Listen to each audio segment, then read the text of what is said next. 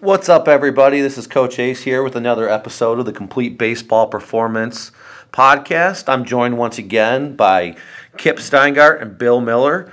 Today, what we're going to do is we're going to talk about in season training and kind of the key points, uh, why we need to do it, how often we should do it, and just we're going to have Kip and Bill take a little time to give us an ex- kind of an example of how they would structure an in season training program. So, before we get started, what's up, guys? What's going on? Yeah, doing well. All right. So this conversation comes up a lot because there is still that mix of kind of old school coaching, which I know when I grew up and when I was playing, which I mean wasn't that long ago. I mean probably about 10, 15 years ago, 15 years ago now.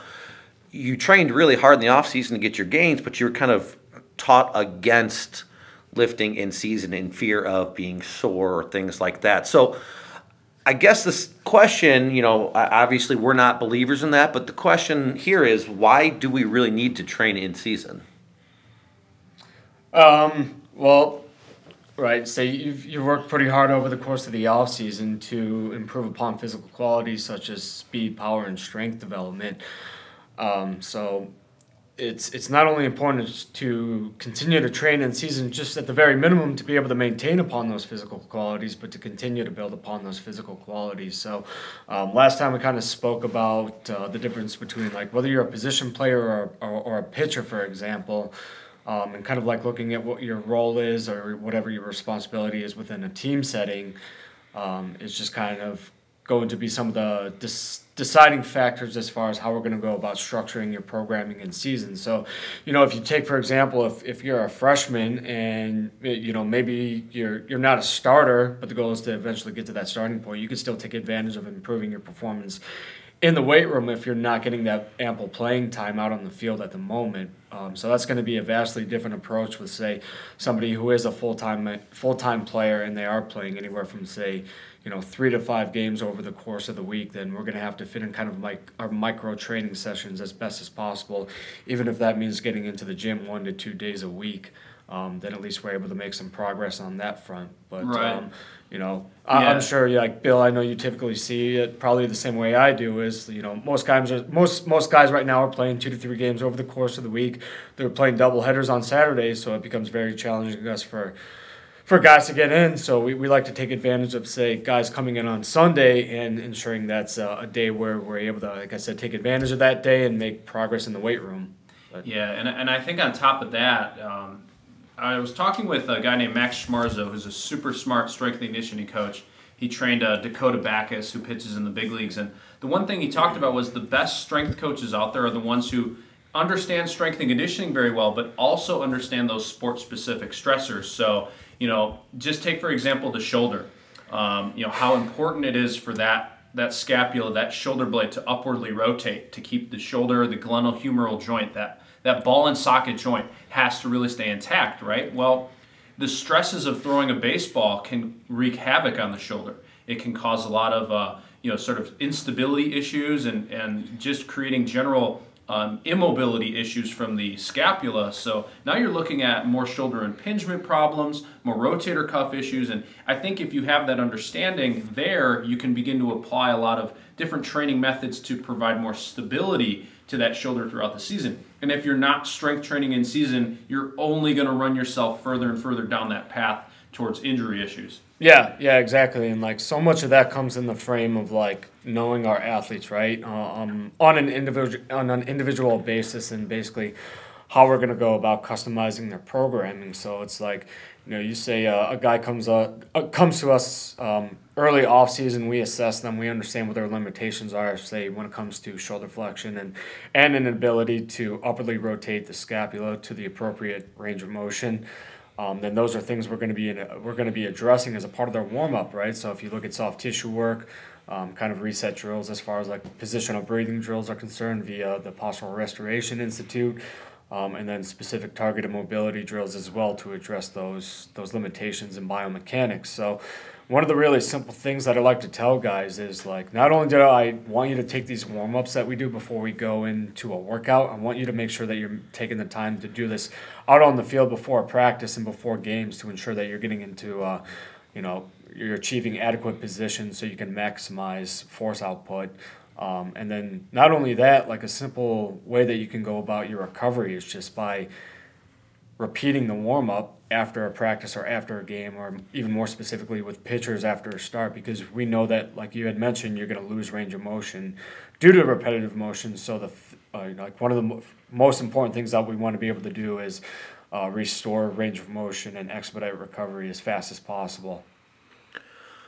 You guys kind of touched on you know the, the positioning of the body, you know the way we move. I know another big thing that we tend to see. I mean, obviously I'm on the baseball side of it, but it's a common conversation I hear is how much the players try to work with their weight management, right? Trying to mm-hmm. gain weight. So I, I know one thing I see, and I'll, I'll kind of ask you guys to touch upon it, but like when I play and what I see with a lot of my players who don't necessarily get that in season training is they put in all these gains to, to gain that weight, which you know has some correlations to velocity gain as well. And then we'll start seeing them lose weight and start losing numbers on the the radar gun, partly because of weight loss, partly because some of the issues you guys you know talked about. So you know, kind of go into you know, you guys worked hard to get these kids bigger, stronger.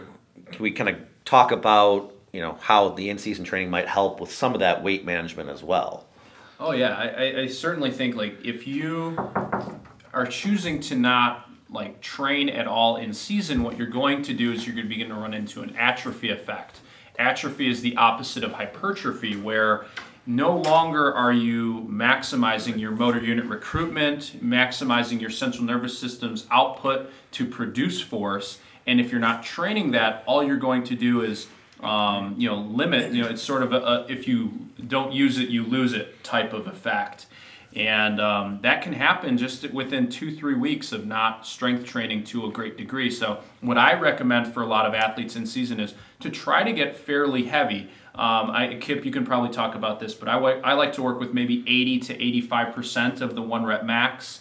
Um, you know, working with a pretty significant weight so that you can continue to trigger that hypertrophy signaling. Yeah, yeah, exactly. Like looking at training residuals, right? Like we know that typically max strength is going to stick around for 30 plus or minus days, right? If you're training at that 85 to 90 plus percent um, as far as like one rep max is concerned. So, you know, if all you're doing is hitting 85%, like I said, like once once every 30 days, right, you're going to be able to, at the very least, maintain um, kind of those maximal strength gains that you've improved upon over the off season.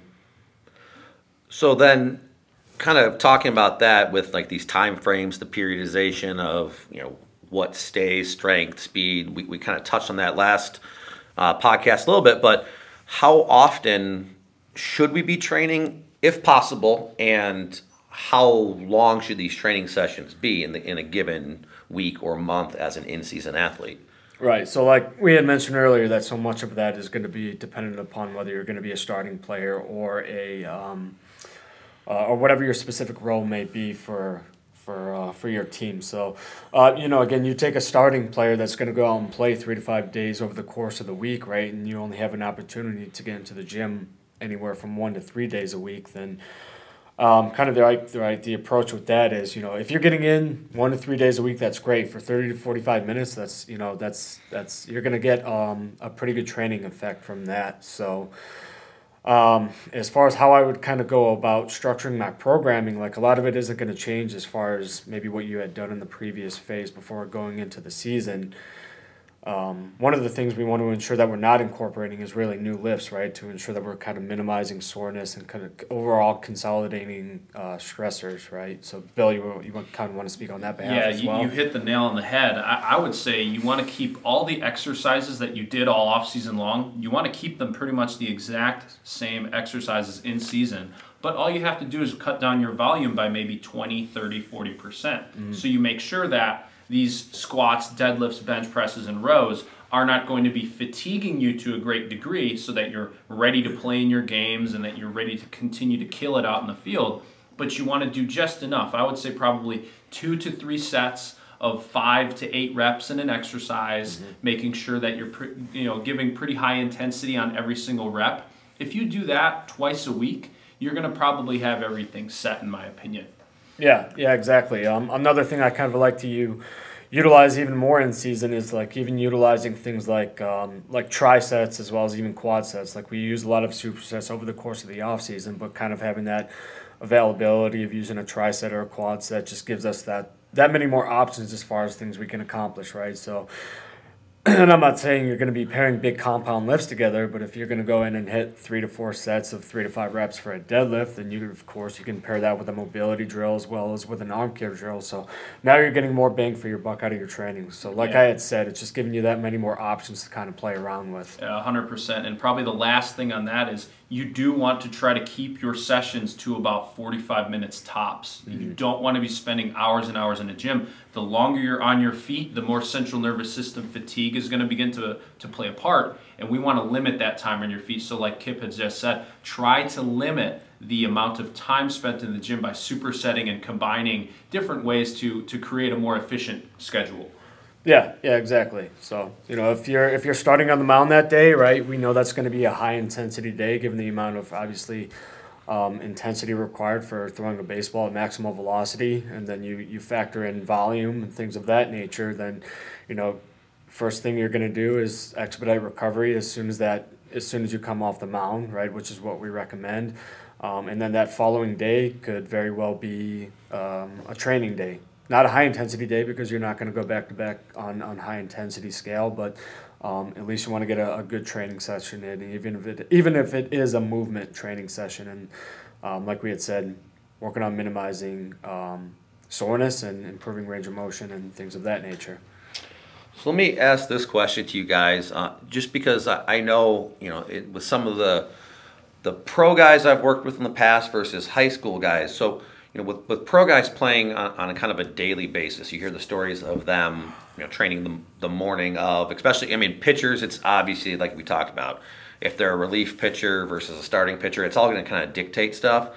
But now that some of our high school kids, you know, the pro guys, that's their job, right? So they can get to a mm-hmm. park at 8 a.m. if they need to for a 5 p.m. game, right? Some of these high school kids, we are playing 5, 6, at least here in Illinois, because of some of the stuff that's going on with the scheduling. So if you are a high school kid who's got five, six days a week, should the emphasis be more on the recovery aspect of it that we, we talked about, or should we still try to sneak a, a strength day in there if at all possible? Yeah, I mean, I, I think you, you definitely need to be able to, to sneak in a, a strength training session um, if it is one or two days a week. But, you know, if, if you are playing five plus games over the course of the week, then you could definitely take advantage of training first thing in the morning. Um, I know that's a, I would imagine that's challenging for a lot of guys to get out of bed, even even if it is 30 to 45 minutes earlier, but take advantage of that. Um, as far as getting a, a, again a micro session, 30 to 45 minute micro session in um, early in the day, and at least that's going to give you six plus hours to ensure that there's adequate recovery in between a lifting session, getting in ample calories throughout the day, rehydrating, um, you know, before you go into your game that afternoon. Yeah, no doubt. Yeah. I agree 100%. Yeah. Okay, yeah. So I mean, that's why you know it's it's trying to help at least you know the kids we know for a fact right now, and then hopefully you know this message kind of pertains to people out there who who aren't necessarily in this area, but you know I just know the difference between some of the the, the big league guys I've worked with who are relief pitchers versus position players, and how like I said, it's their job, so they have the ability to get to the park early. They have recovery sessions. They have trainers with them. It- It's it's a different story than some of these high school kids who, as we know, and it's something we're going to touch on in the future. You know, some of these kids they have to get off the bus and they get ten minutes to get ready, and they're doing that mm-hmm. five days a week. So it's trying to give them some ideas on how to how to sneak stuff in there. So when we are trying to figure out, you know, obviously we, we want to do the in season training, but when we're trying to figure out whether a kid is maintaining strength and power throughout the year, what are some ways we can kind of track that or measure that just to make sure that these kids aren't, um, you know, at an excessive fatigue point or, or you know, a point where we're, we're worried about them getting hurt? Right. So uh, obviously, the first one is measuring your body weight at the exact same time every day. When you wake up in the morning is probably the simplest time to do it.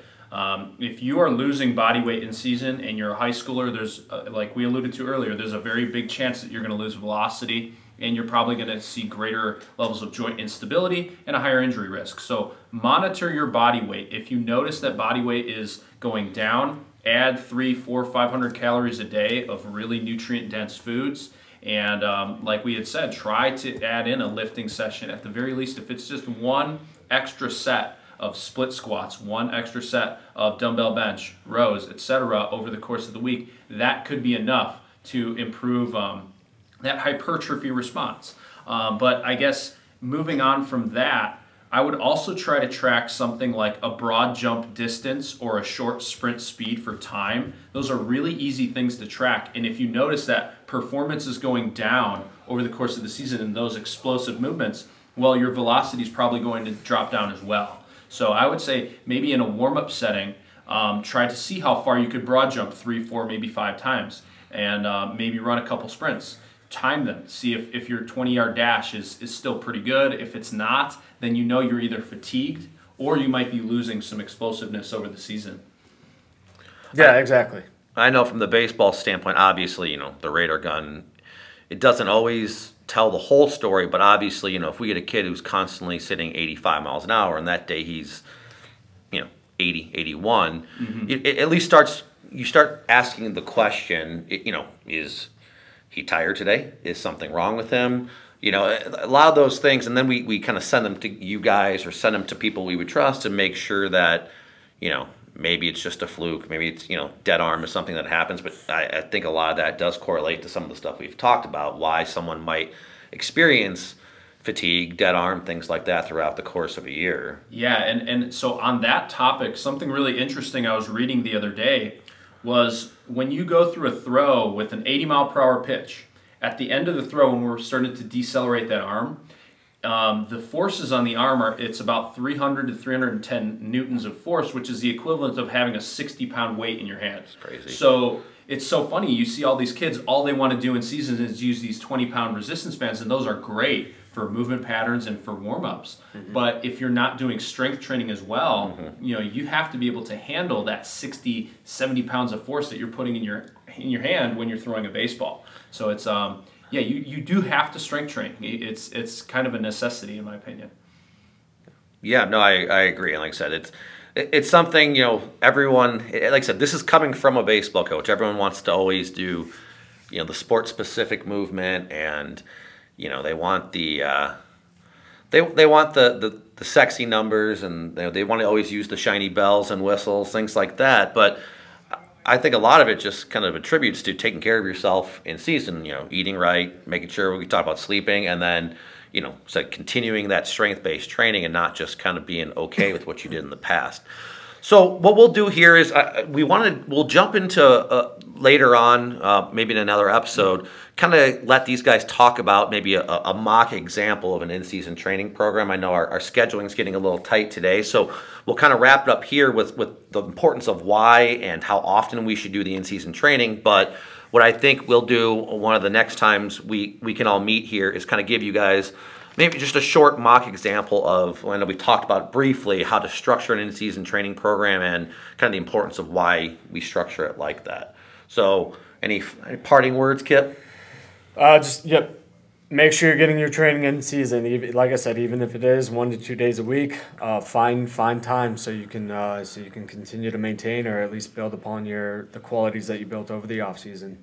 Yeah, and for me, like for so many high school guys, if you gain two to three miles per hour in your throwing velocity every year, you're looking at a completely different animal by the time it's all said and done when you're in college. So if you lose two to three miles per hour every season, mm-hmm. it's going to be a long route to get back there and, and to really become a great college and pro player down the road if that's your goal. I know we've talked in the past podcast, you know, velocity is not linear, but, you know, like I said, continue the progress towards, you know, that that upward trend that we want. But the other thing, real quick, guys, remember, don't be afraid to ask questions. So between the three of us here, you know, Kip at Top Performance Strength 22, Bill at Bill Miller Training, myself, Complete Baseball Performance, DM us, ask questions. You can find other ways to contact us through that, but don't be afraid to ask questions if you guys have them because that's that's what we're here for, and that's the one way to get yourself better. Don't try to figure everything out on your own. It, it's a long long process when you try to just you know read stuff online and